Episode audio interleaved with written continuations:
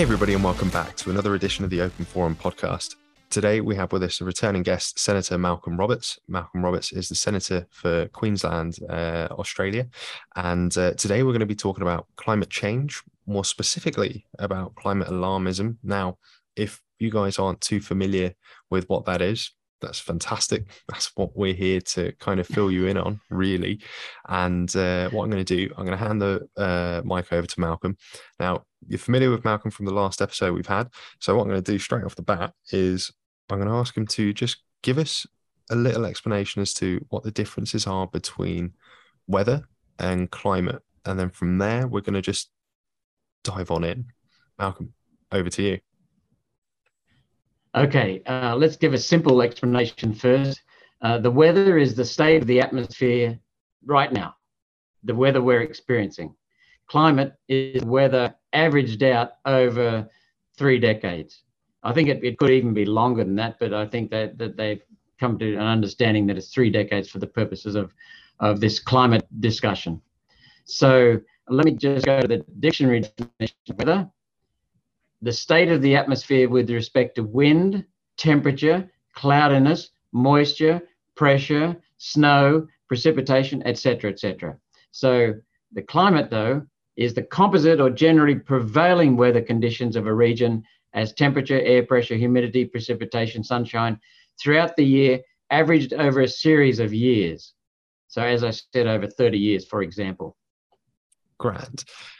Um, so that sort of tells us a little bit about what weather is. It's the thing that we experience day to day, and then what the climate is in the sense of it takes a very long time for us to one establish what the climate is, and then two see if there is something in the realms of climate change. And actually, as we spoke about right before we kicked off, the climate does change and there is an element of climate change throughout the decades throughout the years throughout the centuries um, can you maybe talk to us a little bit about that climate variability and how the climate changing is actually a normal thing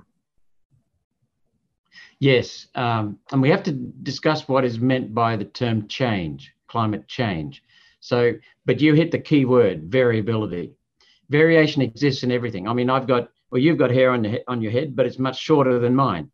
you've got a receding hair, hairline. Uh, so have I, just here. All right. That's the way we were built. Not everyone's got those features. Your skin is darker than mine. Not everyone's got those features. Um, you know, everyone, I don't know how tall you are, but I, am only about uh, 165 centimeters, maybe even shrinking a bit because of that since then. So uh, you're, you're, probably here, much so taller than that. A little bit, yeah. I, yeah. Well, you're way taller than I am. So, but you're still human, and I'm still human, despite our eyes being different color, our hair length being different color, our heights being different, our skin colors being different. So that's you're human, I'm human. That's the natural variability, because your ancestors came from a different place than than mine uh, and that's fine. Even even if you go to a very homogeneous race, like for example the Pygmies or the Zulus or the or the um, the Japanese, you'll still find variability. People will be varying heights. There's some very tall Japanese. There's some very short Japanese, right? So, but they're still all Japanese, hmm. and so you have variation. It exists in everything. Uh, an Olympic swimmer a champion athlete will swim the 100 meters freestyle in similar time every time he or she swims, but not exactly the same time. There's natural variation. So, what I did was draw this up as we discussed beforehand. So, here we've got something, for example, it could be temperature, right? It could be temperature in the atmosphere, the maximum temperature. It could be day, a minimum temperature. It could be average temperature for a day but that's temperature varying every day. Now, all of a sudden, we get a sudden spike. That is a change. This is not a change. This is this is natural inherent variation. Everything varies. Everything varies. And then we have a we have a lift lift in the process, and the temperature goes to something higher. That might be rainfall for a year. Rainfall for a year. Now, nature, you're not going to get a sudden jump in in in in uh, in rainfall or temperature like that, but over the years. But you'll have a more gradual rise up to that if the climate is changing. But the point I'm trying to show is natural variation, inherent variation in everything. a change in the process.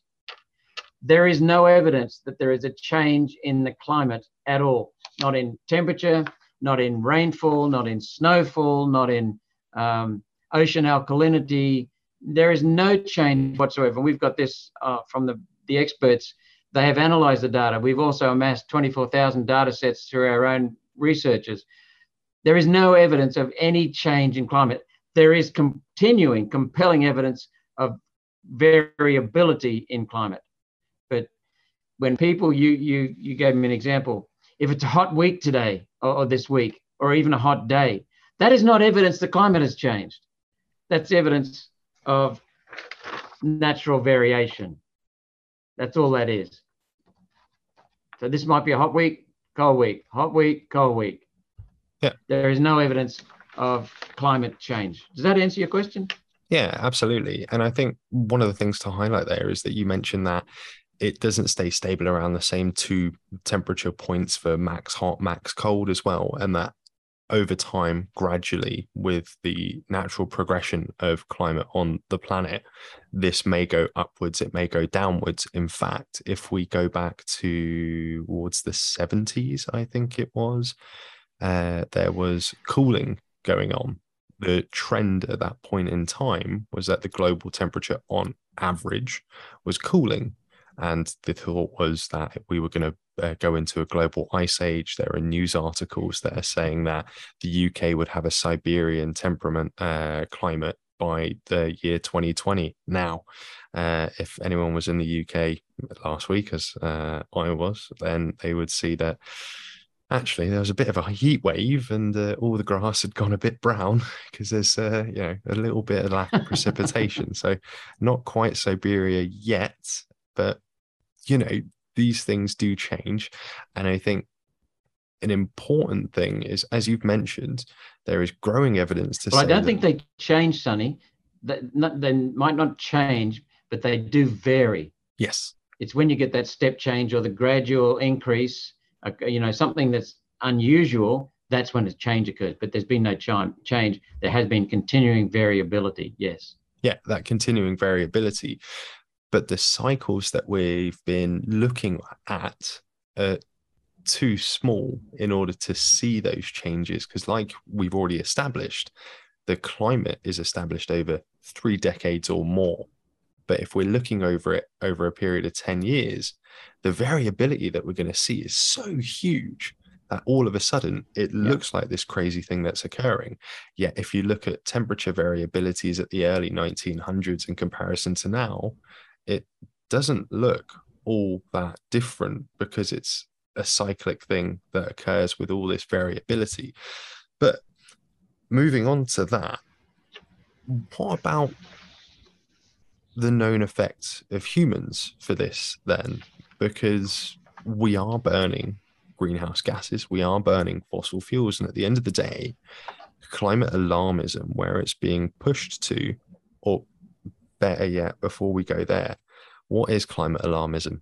Um, we've kind of established climate change, we've established weather and climate. What what is climate alarmism before we start talking about it? Just so everyone's on the same level, on the same page okay, before we go into climate alarmism, which I'm happy to talk about, let's come back to something you mentioned. It's fundamental cycles. There are so many cycles. There's a daily cycle. There's a um, there's a seasonal cycle, which is annual in our case uh, on this planet. Um, there are cycles of 11 years on some climate variables. There are cycles of 20 years on some climate variables. There are cycles of 150 million years on some variables. And that's when we go through our, our solar system as we re- revolve around the sun. Our solar system, the whole solar system, goes through a different part of the galaxy, and we have different amounts of um, particles bombarding our solar system from other other uh, galactic uh, what do you call it? Galaxies. Uh, interstellar bodies and, and and you know other other stars and so on radiating. And when we go through that those particles hit our hit our solar system. They come through our atmosphere and they affect the amount of cloud we get. And if we get more cloud then the then the the sun's warmth gets bounced back into the into the uh, back towards the sun. So we are cooler. So there are cycles going from days to weeks to years to decades to millennia to millions of years. And so when you have all of these all coming together, you end up with natural variation. And so um, clearly, when we go through that that uh, that other galaxy or near that other galaxy, that is a change in climate. And what we'll have is temperatures going down because we have more cloud cover, and we'll probably have higher rainfall as well. So that's a change in climate. So the temperature graph will be going along like that and going go down. The rainfall graph might go like that, variable, and then go increase. So that is a change. Now, climate alarmism um, is something that's been fabricated by a man called Maurice Strong from the United Nations. He was Under Secretary General of the United Nations Environmental Program. He's, he's dead now. He died in 2015. But Maurice Strong was an incredible intellect, but even more so, he was a very powerful networker. He could get people to do almost anything for him, and he could work not just individually with one on one, but work through groups. Very powerful man. And he had two aims in life, he, and he said these aims quite publicly. One was to put in place an unelected socialist global governance. The other one was to re, re, return us to, to pre-industrial era. In other words, he, he said specifically he wants to deindustrialize Western civilization, send us back to the caves. So as part of that objective, he used many different fears to try and move people. And climate alarm has, has been fabricated. What they do is they take take the natural variation, and when we have a high temperature, they say, "Oh my goodness, it's hot. The planet is going to cook." It's just natural variability.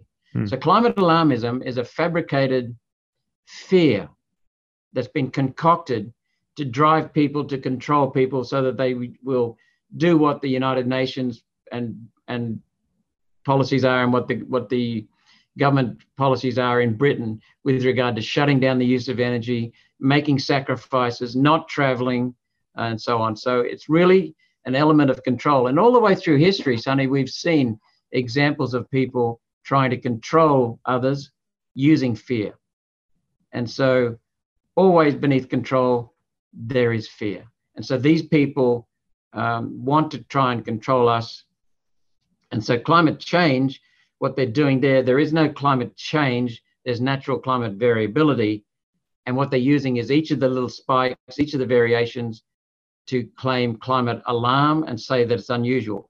But if you go and talk to farmers who've been, say, in their 70s or 80s, or you go and talk to a geologist, they know there's nothing happening. We've got the data now, 24,000 data sets showing the graphs of, of all the climate and weather variables. There's no change going on, none at all. And so uh, they're just fabricating the alarm. And, and then, you know, what we have ridiculous uh, scenes out here Australia is known for having massive floods and droughts. When we have a flood, the news reports it, and there's all kinds of catastrophe and words are terrible and scary. And then they say, This is the biggest flood for 50 years. Well, what does that tell you? It was bigger 50 years ago. Yeah. And we know that in our records. The floods were bigger, the droughts were longer, more severe. The temperatures in Australia were warmer in the 1880s and 1890s than today. The heat waves were hotter, warmer, longer and more severe. The, the drought was more severe in, in 120 years ago. In America, there are 35 states that have their hottest temperature records in the 1930s and 1940s. The Dust Bowl, yeah. The 1930s and 1940s were far warmer in America. Yeah, yeah, yeah. Yeah, that's um part of that time was also through their agricultural practices with the Dust Bowl, right? In the 1930s uh, America situation, if I'm not mistaken. Yeah, they they learned from that, and humans are yeah. wonderful because humans actually learn from things like that, and and we recognize that our farming practices cause that, and so we don't have that uh, again. But they had a drought. I remember talking to some Native Americans in Arizona or Utah. Can't remember where it was they told us about a drought that was a thousand years long. That's climate change. That is climate change. Oh, I didn't see that, that one in the that last was many BBC thousands of years report. ago. Yeah, yeah. no, you won't see David Attenborough talking about it either because they make too much money out of spreading fear. Yeah. And just coming back to something that you said with regards to the impact of, of other celestial bodies on the earth and the impact of clouds and things. If anyone wants to look that up, what Malcolm's talking about, that's actually a method that's used to look at the warming and uh, of the earth as well in terms of the albedo of the earth. And what they do is they measure that uh, to see the reflectivity of the earth. And um, so that's, you know, if you wanted to look that up and see what Malcolm's talking about there, by all means. And then another thing that you said was using fear to control. And it's one of the easiest ways for governments or authoritative figures to get control of people to implement fear and use that as a weapon. And it's something we've seen over the last couple of years. And it's something that we've seen or that we're actually seeing as well in terms of the climate. Because as you also mentioned in that same sentence, is you have the UK talking about shutting down energy over the winter, having blackouts. You've got Germany and Hamburg. They have uh, said that they're probably going to have to use warming tents because they're going to have to shut down the heating uh, supply over the winter because they've just not got enough energy. And it's just compliance. There's no one rioting or protesting at the thought of, hey, listen, we live in the developed Western society. How are you talking about we're going to run out of energy because you shut down a few plants? Then actually, Germany for me is the worst of it because they have the capacity, and this is something that I want to talk to you about as well, in nuclear power plants, but they shut down 10 odd plants and now have a deficit in power. Yet nuclear power is a clean energy um, but they're not going to restart those nuclear power plants. Instead, another thing that you mentioned, they'd rather push people into a feudal style living of having to use these warming tents because energy climate crisis. Sorry, guys. Uh, what don't don't worry about the nuclear power plants. No, no, no, no, no. They're they're not here anymore. We're shutting those down. It, it baffles the mind that this is happening. It's happening to us in front of our faces, and people just aren't saying boo. Um, but with that said, then, why is it that people are just accepting it? People are just accepting the thought that the Great Barrier Reef was dying, even though, as you've pointed out a couple of times in Parliament in, in the recent weeks, that actually the Great Barrier Reef is having a resurgence and doing better than it has done. Well, I think it's it's fairly simple. Um, with humans, the majority of humans overwhelmingly are caring. Uh, we have a very strong sense of social cohesion and belonging as, as to our tribe, our family, our nation, which is all healthy. Um, because if we're united, see, we're, we're very, very puny animals. Our ancestors could not have survived against a saber-toothed tiger just could not. Uh, the, the, the strongest man today, let's say Arnold Schwarzenegger, when he was in his prime, he would be nothing against a saber-toothed tiger. But together with other humans, even little fellas like me can kill a saber-toothed tiger and protect our families, providing we get together. So belonging is very important. We also have a very strong intellect, um, neocortex, that, that's unique in the, in the animal in the animal species. Uh, we can rationalize things, we can collect data, we can come to logical decisions quite often.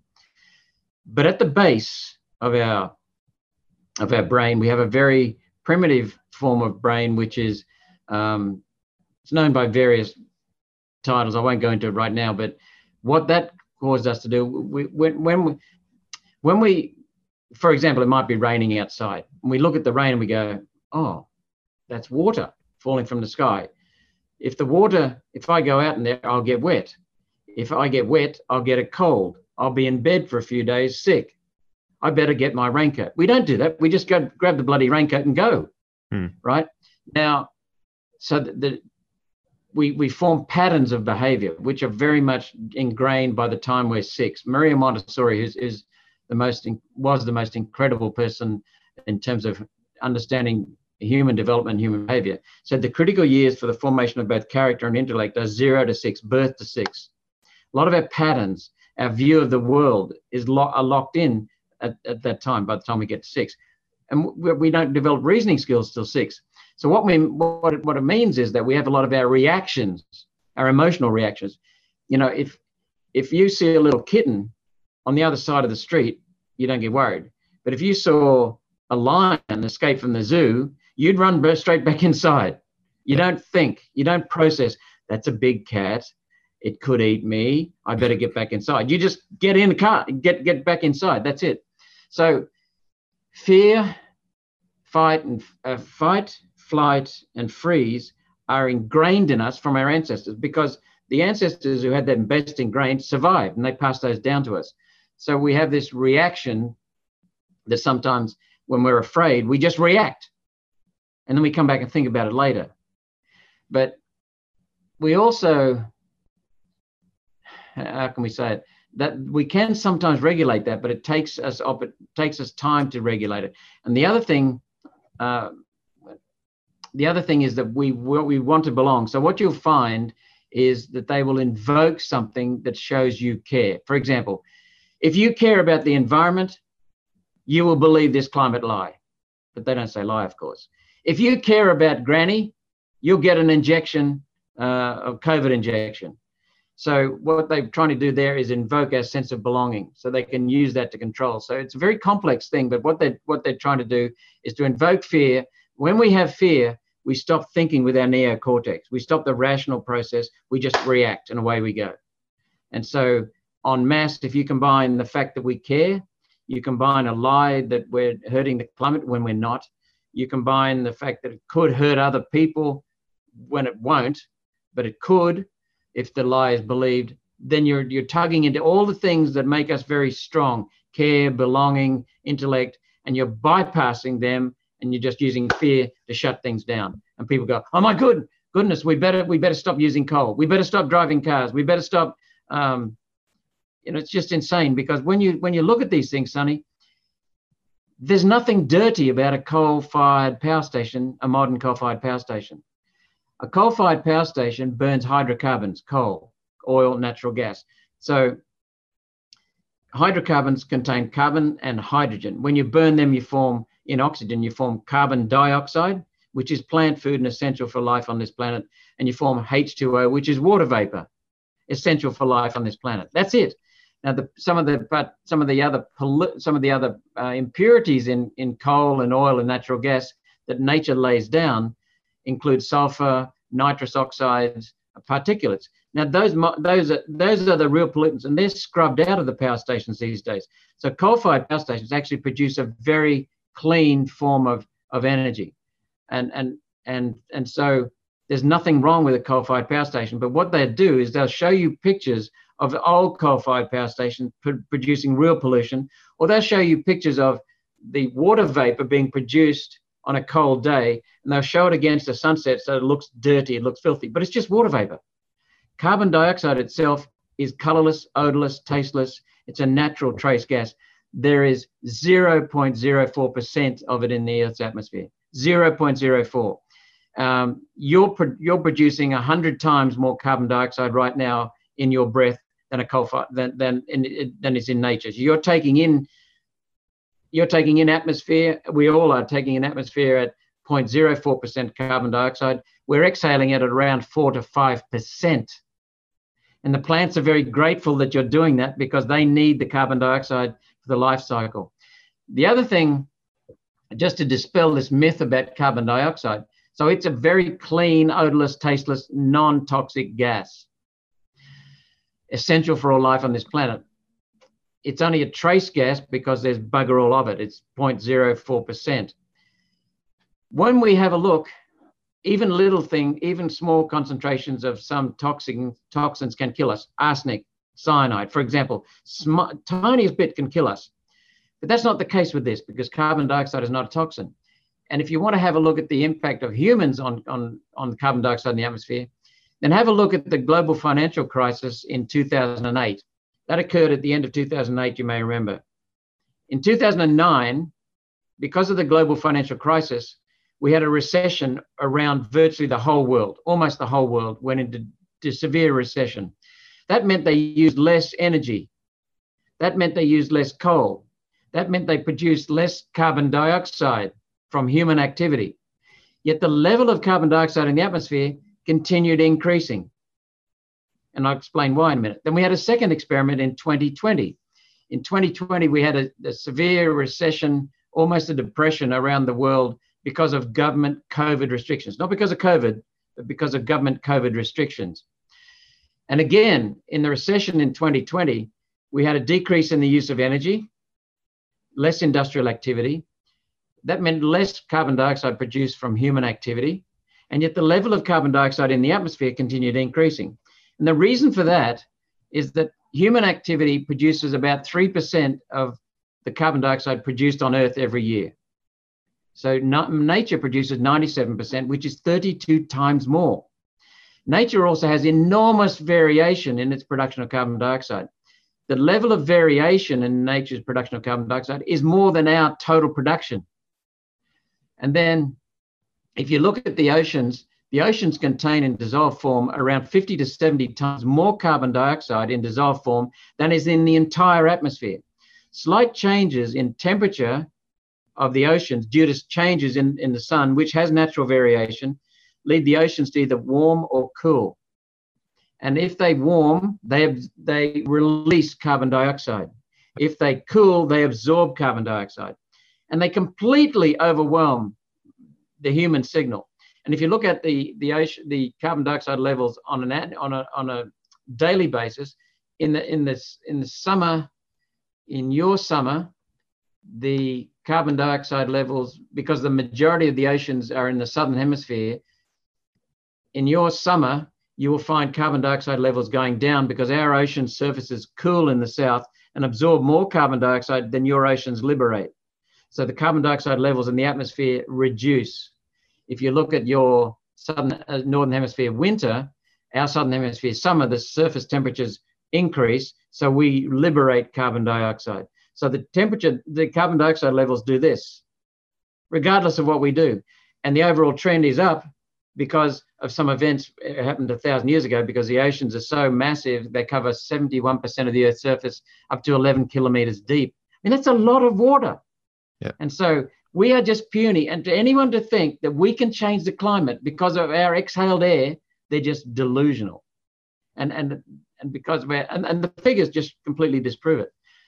We can though change regional climate if we cut down and deforest an area then we will change the climate in that region.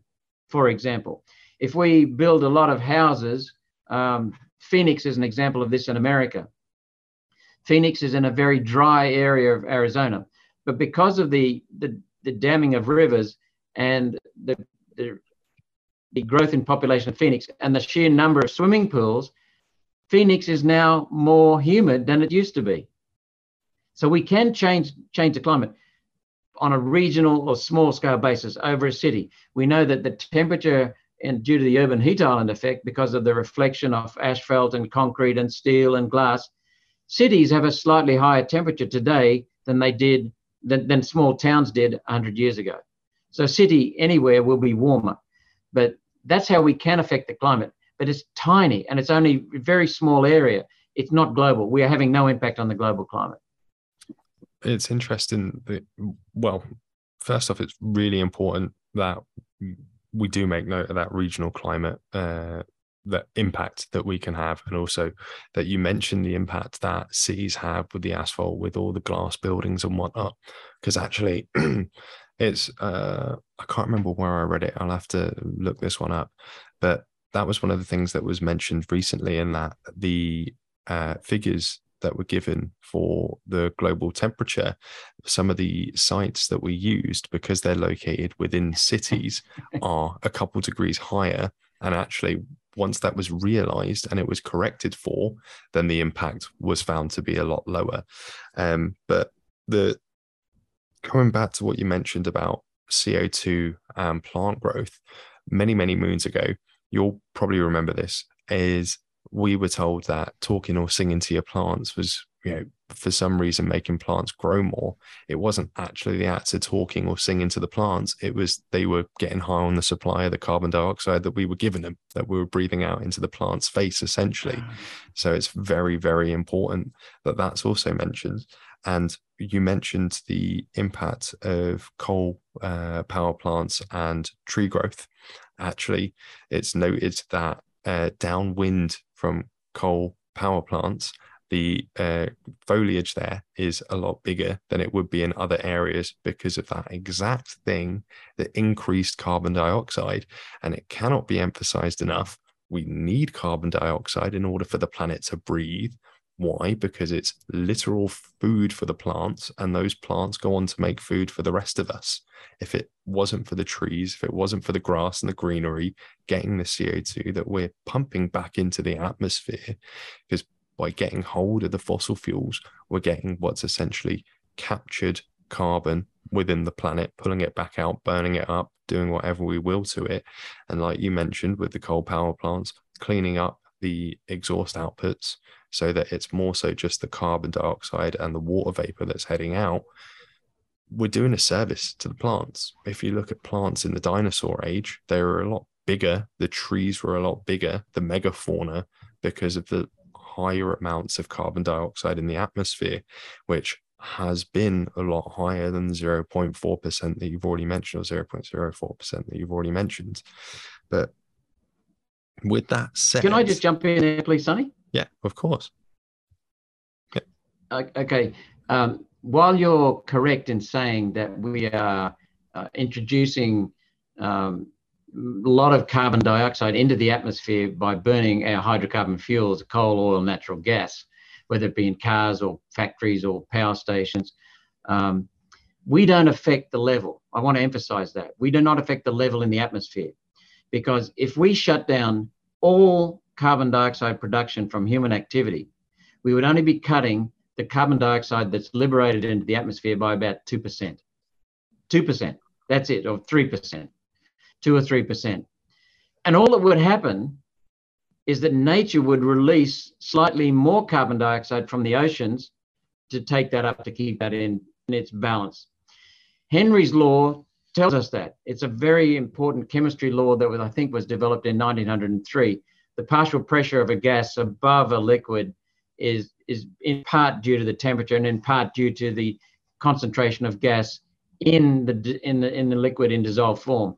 So what it means is that if you reduce the partial pressure of carbon dioxide above the oceans because we produce slightly le- we produce less, the impact is very very slight, and nature would just offset it by releasing more carbon dioxide into the atmosphere. That it's it's very simple. So so we do not and we cannot affect the level of carbon dioxide in the atmosphere. And as I explained to you, we've had two natural experiments in the last 14 years since 2008, which have showed that when we decimate our production of carbon dioxide, cut it dramatically, it still keeps increasing in the atmosphere. So what that means is that we don't have any effect. And what it also means is there's no no point in shutting down our industry. There's no point in um, taxing people for it because we can't affect it. I, fair. I um, until you mentioned it there, I'd never come across the impact of uh, the financial crisis and also 2020 as well. I find that fascinating that um, mm. these are things that again we don't find on BBC News, unfortunately. But with that said, what is I, I think partially this has already been answered, but what's wrong with the noble lie of us trying to get off of fossil fuels if fossil fuels are in in a way a finite resource and then moving on to renewables?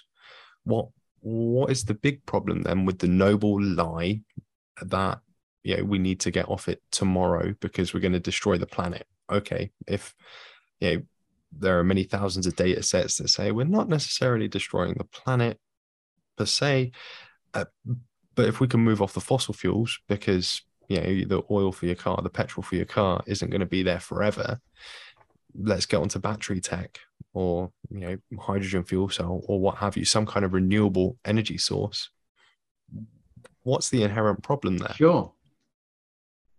Well, inherent problem, first of all, there are many. The first problem is it's a lie lies don't stack up. That, that's totally wrong to mislead people. It's a lie.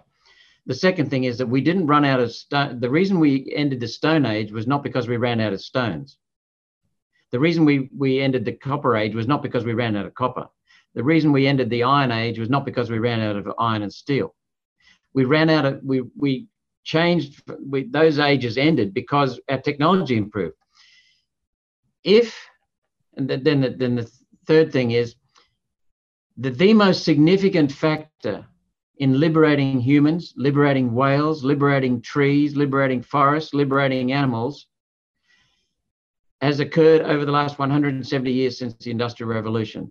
And that is the relentless decline in prices of real energy until about three decades ago, when it was artificially increased because of UN policies put in place by the Tories, by the Labour Party, by the Greens, by the, the Germans, by, by the um, Democrats in America, by the Republicans in America, by the Liberals in Australia, by the Labour Party in Australia. We have had a relentless decrease in productivity, in, in, in, uh, in costs of energy in real terms. When energy becomes cheaper in real terms, it's used more. When it's used more, it becomes a massive improvement in productivity when you have a massive improvement in productivity, you have a massive increase in wealth. Now, in the bad old days, before we started burning coal, oil, and natural gas, we burned forests. We cut down trees and we burnt forests for our cooking, for our heating, because humans have a right to be warm. And we learned how to master fire. So I can't blame anyone for cutting down trees to warm themselves if that's all they've got. I can't blame anyone for, for killing whales to get whale oil because they wanted lighting. Because when the sun goes down at night, there's no light unless we have whale oil burning, which means killing whales.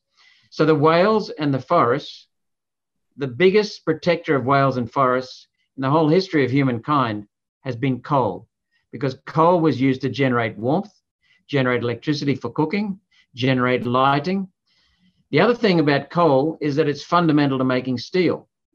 Coal contains carbon, which, when you put it in a blast furnace, produces a reduction for the for the iron oxide that we put in as iron ore.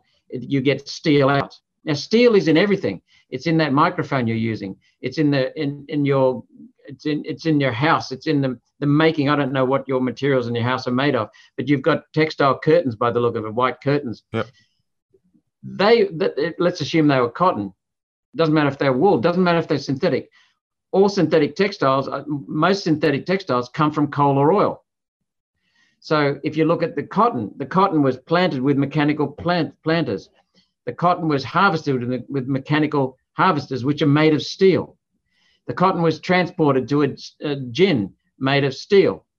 The trucks were made of steel, powered by diesel, which is oil. So everywhere we see the benefits of cheap energy producing steel, cheap energy producing electricity. We see the cost of uh, electricity, sorry, the cost of uh, petrol in Australia, at least, the cost of petrol in America is cheaper than the cost of bottled water yep. per litre. I mean, it's a phenomenal thing. And, and we we have been told that we're going to run out of oil. Well, that's bullshit because eventually we might, but we've got hundreds of years of coal left in Australia. We've got hundreds of years of coal left in China, in America, in in in um, in Russia. We also know that five times uh, when in 1975 I was studying at university, and our professor told us five times since the turn of the century that South Africa would, was forecast to run out of gold. At the time in 1975, South Africa had the highest reserves of gold that it ever had because all they were doing was going deeper and further underground to get it. So, same with coal, same with oil, same with natural gas. There are far more reserves. We're not going to run out anytime soon. But the other thing, if you go back to us, the Stone Age ending, not because we ran out of stones, but because of technology, we will come up with something else before we run out of coal to replace coal. I don't think it'll be solar and I don't think it'll be wind because they're inherently they're inherently inefficient and very very expensive and they will always be that way because of physics. But it's very very important that we use the cheapest form of energy available providing it's environmentally responsible, it's safe uh, and healthy. And coal and oil and natural gas are exactly that And so if we use anything other than the cheapest, we will have lower standards of living, we'll have less human progress. What's happened in the last three years, Sonny, uh, the last 30 years, is that we have artificially increased the cost of coal, oil, and natural gas because of stupid government policies that the UN is pushing on us, thanks to the global bankers that want to control the use of our energy for their own their own vile means, their own vile ends. There's there's a lot to unpack there, especially you know, what you say there about the reserves aren't ending anytime soon yet. What we're seeing is the price is exponentially going higher to the point where it is becoming difficult for people to live and for people to survive. There are many people I know that aren't making it to the end of the month with the salary that they've been making it to the end of the month with money to spare to put in their savings because of the fact that the fuel prices are going up. So that not only is their journey to work become more expensive but also their energy bills at home have become more expensive as well because of these increases in prices despite the fact that energy companies are seeming to have record profits. Now for someone like Centrica part of that is admittedly to do with selling off some of their other assets. However regardless there is still a lot of profit share that's being taken up by the big energy companies. But with that being said, then, one of the last things you said was once there's a viable alternative where we can have a cheaper energy source, which can continue to create prosperous growth for the majority rather than the few, which is what's happening with coal, oil, and gas to this point. There are a few people massively benefiting while the rest of us uh, seeing the fuel prices or the energy prices going up to a month's yeah. wage at least. Why is something like nuclear not being discussed or used? I, so far as I can tell, it seems to be a great viable alternative. All the research that I've done digging into it, it seems like a sensible idea, especially with the new reactors and technologies that we have, and the fact that what we've seen is we can recycle the used uh, nuclear fuel to be put back in. And that has now increased the productivity of a nuclear reactor. And as technology increases, those used fuel cells are going to be reusable again. So you've got potentially almost unlimited usage of your fuel rods. Can you maybe dig into that a little bit? Yes, I can. Uh, you're, you're, what you're saying makes perfect sense. The reason is they don't want us to have energy. They don't want us to have cheap energy. They want to increase the price of energy so that we use less of it. That's how they control us. Henry Kissinger, who's a famous, infamous, I, I would say infamous globalist, he's still alive. He's near, nearly 100, I think, years of age. He once said, if you control the energy, if you control the property, if you control the resources, you control the people. Hmm. This has never been about climate. It's never been about the environment. It has been about taking money from the, the poor and the middle class and taking it to the, the wealthy and redistributing wealth. And, and Maurice, Maurice Strong said that. His, one of his two aims was to introduce, uh, put in place an unelected socialist global government. Socialists transfer money from a target to their, their beneficiaries. That's what they do. This is this is nothing new. We've seen this time and time again. Um, their ultimate goal is to cut use of energy. They don't want you to have cheap energy. They want to make it expensive. We had a prime minister here in this country who actually admitted that that these things would increase the cost of energy. and no one actually thought about what she said. Who so, was this? The United Nations has said this that they want to to reduce the use of energy. Sonny, the most important thing that's happened in the last 170 years has been the relentless decline in energy prices liberating, liberating whales, liberating animals, liberating humans, making life easier, longer, safer, more productive. You've got more choices. You can go to Wales for the weekend. You can go to Paris for the weekend. You can do whatever you want. You can you can educate yourself better now. We can we can buy these things if we want iPhones. We've got so many choices, all because of human creativity and care, thanks to turned into material benefits through cheap, efficient, environmentally responsible electricity. What they want to do is they want to reverse that. And you said it a little while ago. You used that word feudalism. Hundreds of years ago, people were controlled because they're a feudal society. The, the, the, the Lord Baron looked after, owned all the land, all the resources. He gave each of us a little plot of our ancestors, a plot of dirt to eke out a living. He took most of what we produced, left us enough to survive and just eke out a living. And he kept the rest. Then we had the Industrial Revolution, the Scientific Revolution, and we had prosperity flourished, and we had the development of the middle class, and and and that middle class wanted freedom, and they got their freedoms, and we got our freedoms. The globalists they want us put back in our little boxes, back in our places, so that we basically provide for them. They want us to be little cogs in a, in a factory, their factory, and they want to they want to control our energy, they want to control our water, they want to control our resources, they want to control how we live. I mean, this is nothing new. This is not, not my, me saying this. This is the UN saying this. The World Economic Forum saying this. The World Economic Forum says, what is what do they say? You will own nothing and you'll be happy. I mean, this is lunacy. But they're doing it right in front of our eyes. And yeah. so there was a point I was going to mention in there. That's right. It's a deliberate attempt to increase the cost of energy, to decrease the use of energy, our access to energy, so that they control us. Just like they, they're stealing our property rights, um, just like this controlling our water, just like the controlling how we live, the regulations to do with how we live, how we eat, what we eat. They're even going after cutting back our food production, our meat and protein they want to cut. In Australia, we have the world's largest continental shelf fishing zone. We have a tiny population of 25, 26 million. We import, for goodness sake, three quarters of the seafood we eat. We should be we should be sharing our seafood with the world. But why? Because the United Nations has shut down our coastline.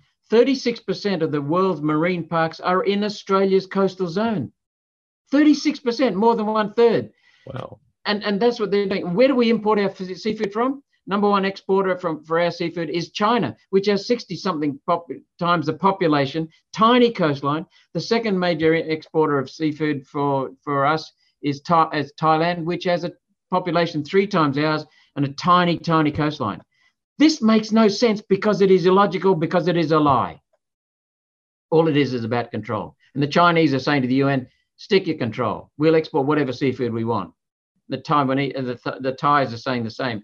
We are the dopes in the West, the British, the Europeans, the Canadians, the Americans, the, uh, the New Zealanders, the Australians. We're the ones swallowing this crap and, and stifling our population. Russians, Brazilians are saying go to hell. So the BRICS countries are saying go to hell. I think it's it's less so the fact that we as the individuals in these uh, nations, Europe, uh, North America, and uh, Australia, New Zealand, uh, are the plebs. It's that our leaders, the those in power, are deciding to go along with it, and you, know, you see that in in what's happened over the last couple of years. You see that it's those particular nations actually that went hard in the paint for any element of control that could be used. Canada, Australia, New Zealand, uh, within Europe, Germany, Italy went hard in the paint on their lockdowns, on their uh, controls with passports. And yet the BRICS countries, yeah, Brazil, yeah, India, uh, China, uh, China not so much. They also went hard in the paint, to be fair. Uh, but Brazil, uh, Russia, India, they they didn't really follow that pattern. South Africa, they didn't follow that pattern of just doing what they were told. But you say that they're trying to take away our energy now that they, I, I, think it's pretty well established that it's the World Economic Forum and the UN. And actually, if anyone wants to back check that, um, you can find agreements online between the UN and the World Economic Forum that they're working together towards Agenda 2030. As you mentioned, you will own nothing and you will all be happy. That's actually a World Economic Forum slogan for 2030, which just happens to be the UN Agenda 2030, all wrapped up into one nice little bouquet for us.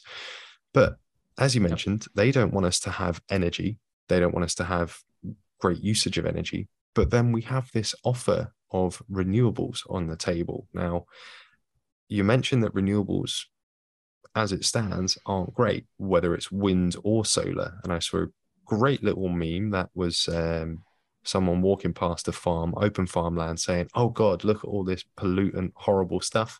And then the next picture was them walking past a solar farm and a wind farm, and it's completely ruined the landscape, saying, Oh, that's much better. That's uh, beautiful, non toxic stuff. But what is it about the renewable energies that's not so great? Not all it's cracked up to be.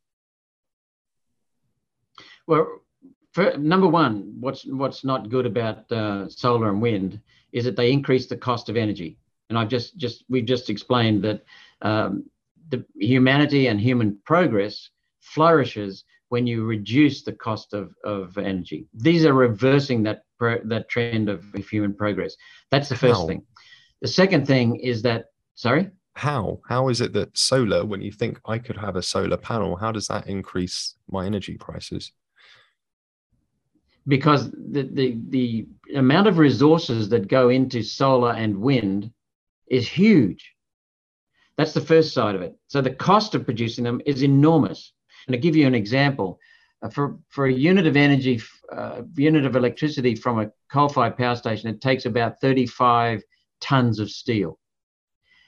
For the same unit of electricity out of a wind turbine requires 546 tons of steel. Wow. If you look at the energy that goes into making a wind turbine, it is huge. If you look at the carbon dioxide that is produced in over the life cycle of a wind turbine, the carbon dioxide, because of the huge consumption of materials in, into a wind turbine, the, they actually save less carbon dioxide than it takes to produce them over the life cycle. They only have a short life, 15 years. Yeah. They so and, and there's nothing wrong with carbon dioxide. Let me make that clear. But they're saying we need to cut back on our carbon dioxide. Wind turbines increase carbon dioxide overall, not save carbon dioxide. So it's a lie they're telling us. Um, so the sheer number of, of resources that goes into producing that electricity. The second thing, the other side of it, is that there's less electricity produced. The energy density of nuclear is huge. The energy density of coal is pretty damn big. Coal and oil and natural gas. The energy density of a wind turbine is trivial. It's trivial.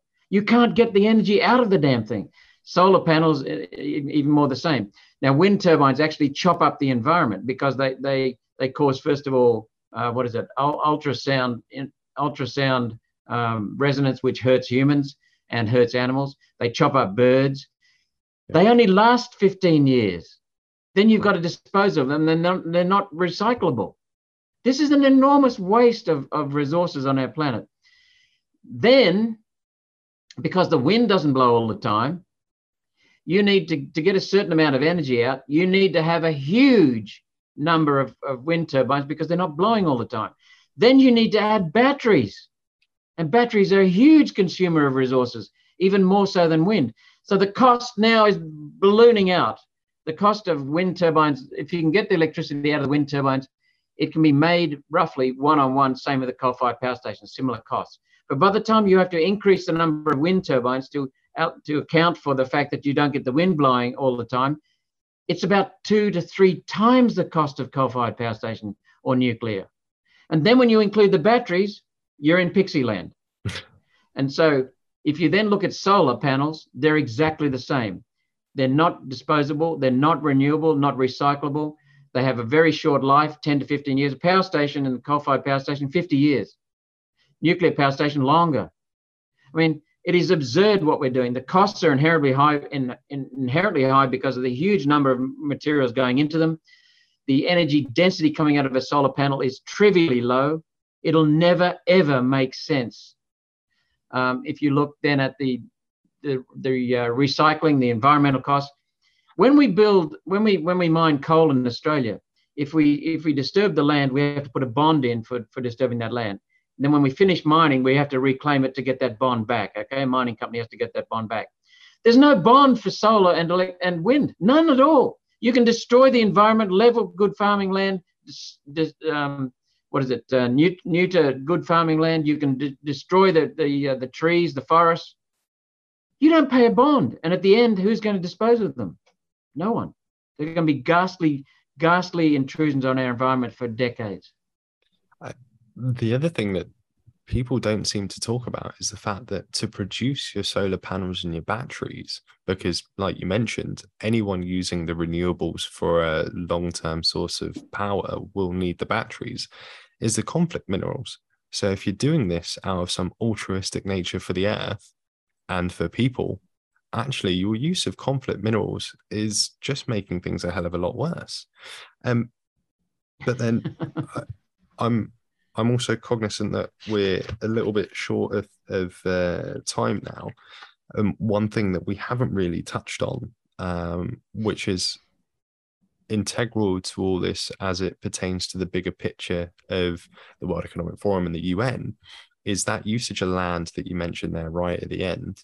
So, one thing that we're seeing here in the Netherlands, something that we saw happening in Sri Lanka, and we've now seen the end results of that uh, about three weeks ago, um, is that the UN uh, has these uh, ESG scores that are being used uh, on different countries. And one of the things that's being done is the nitrogen usage within fertilizers and having that being limited and also limiting uh, the usage of uh, what farmers can do with their own farmland, how much cattle they can have, all these sorts of things how does this play into climate change? Um, and where does this play into that usage of land?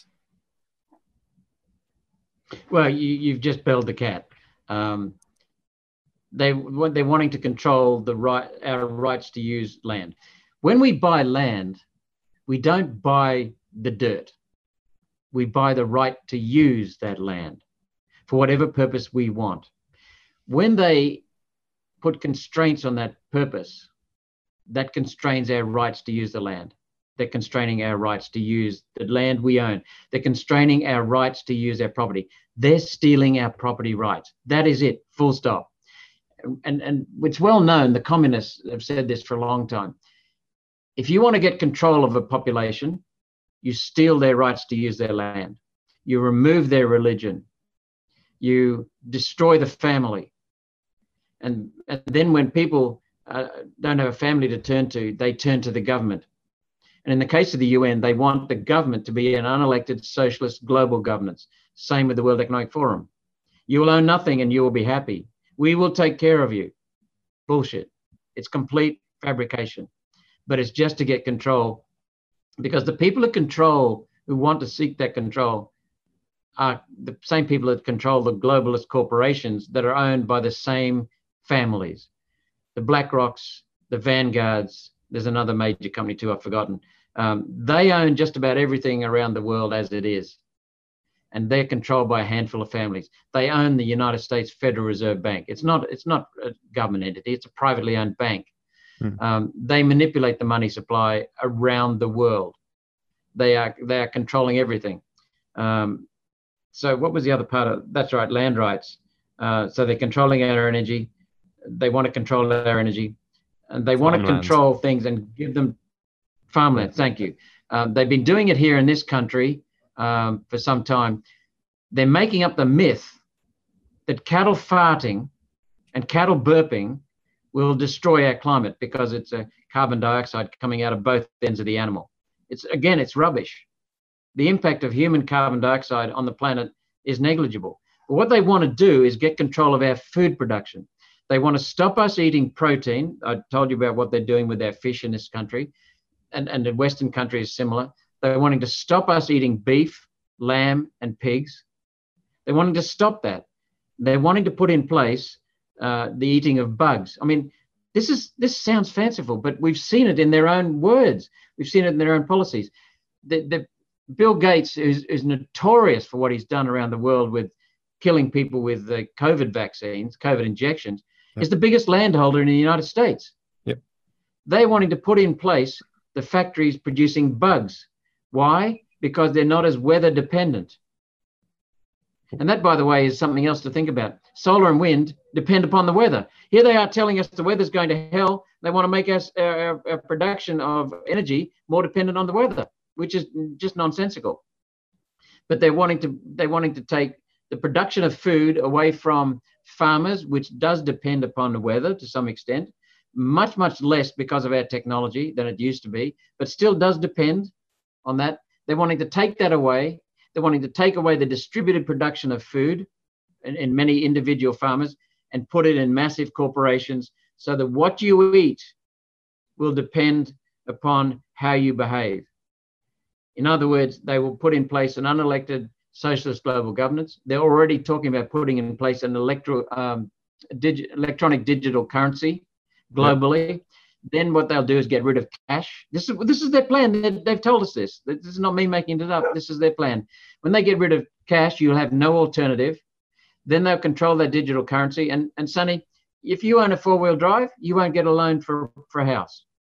If you want to land for a house, you'll have to stop saying what you're doing. You'll have to stop these independent podcasts. You, we just can't accept it anymore.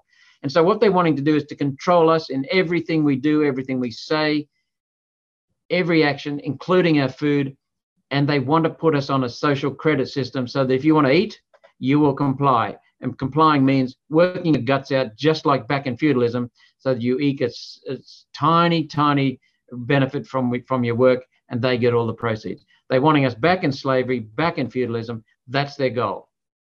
Yeah, earning a meager living, and I think you know what you've said there with the central bank digital currency with the digital ids with the social credit scoring system it it's all there for people to read within the un's papers within the world economic forum's papers um, but i think that's probably as good as any point for us to to wrap things up on that they are trying to go for the food supply they are trying to go for our land they're trying to go for the energy um, but malcolm any last little bits you want to leave the listeners with before we wrap this up I, I think yes, thank you. Uh, first of all, I want to thank you for for having me on. Um, we can't trust the media. The same globalist predators who own Vanguard, uh, BlackRock own the media. They're only telling us their side, their story. So it's very, very important what you're doing. The second thing is, and the last thing I'd say is that for those who find this incredible, if you if you had told me this before I started researching 12 years ago, I would have laughed at you. I would have thought you're a lunatic. But I found it in my own research. I found it from in the Senate. It's happening in our country. I've watched it happening in Britain. I've watched it happening in America. The same forces are going around the world. If you don't think that there are people who want to control you, have a look at history. Have a look at the Adolf Hitlers, the Genghis Khans, the Alexander the Greats, the the Stalins, the the um, the uh, Lenins, and you'll find people within the church system who want to control. That's what the church was so big on. It was about some of the churches so big on control. You find it in politics. You'll find it in football clubs. You'll find it in sporting clubs. You'll find it in social clubs. A few people want to control. And what we've got now is a massive opportunity to control. And I'll leave you with this. Harry F. Truman, the president of the United States president, said he was the most well-read president ever. Most American presidents aren't that well-read because their country is so powerful they don't need to worry about overseas uh, when they're growing up. Harry F. Truman said, The only thing new in the world is the history you have not read. The only thing new in the world is a history you've not read. In other words, it's all happened before. What we are seeing has happened before.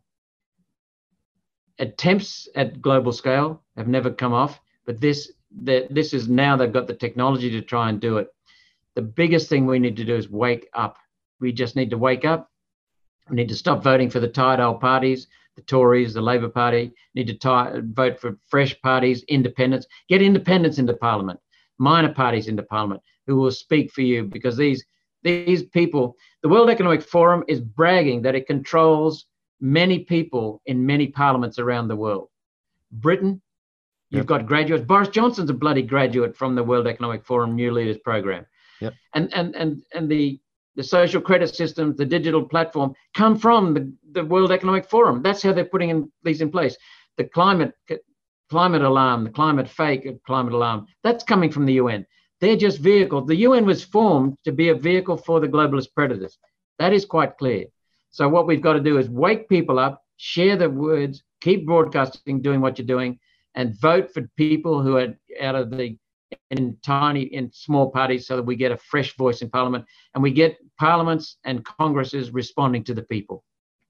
Beautifully said. Nah really appreciate those words. Um it's a lot of food for thought and i think it's true in that the independents work way more for the individuals rights than the larger parties as for them, they're already well established in the larger parties. They don't need to work hard to gain anyone's trust because they're Labour or they're Tory. Um, but Malcolm, thank you very much. Really appreciate your time, and uh, hopefully we'll get to speak to you again soon. Thanks. Thank you very much, Sonny. I appreciate the way you do your research. It really is uh, so just so respectful for other people. Thank you.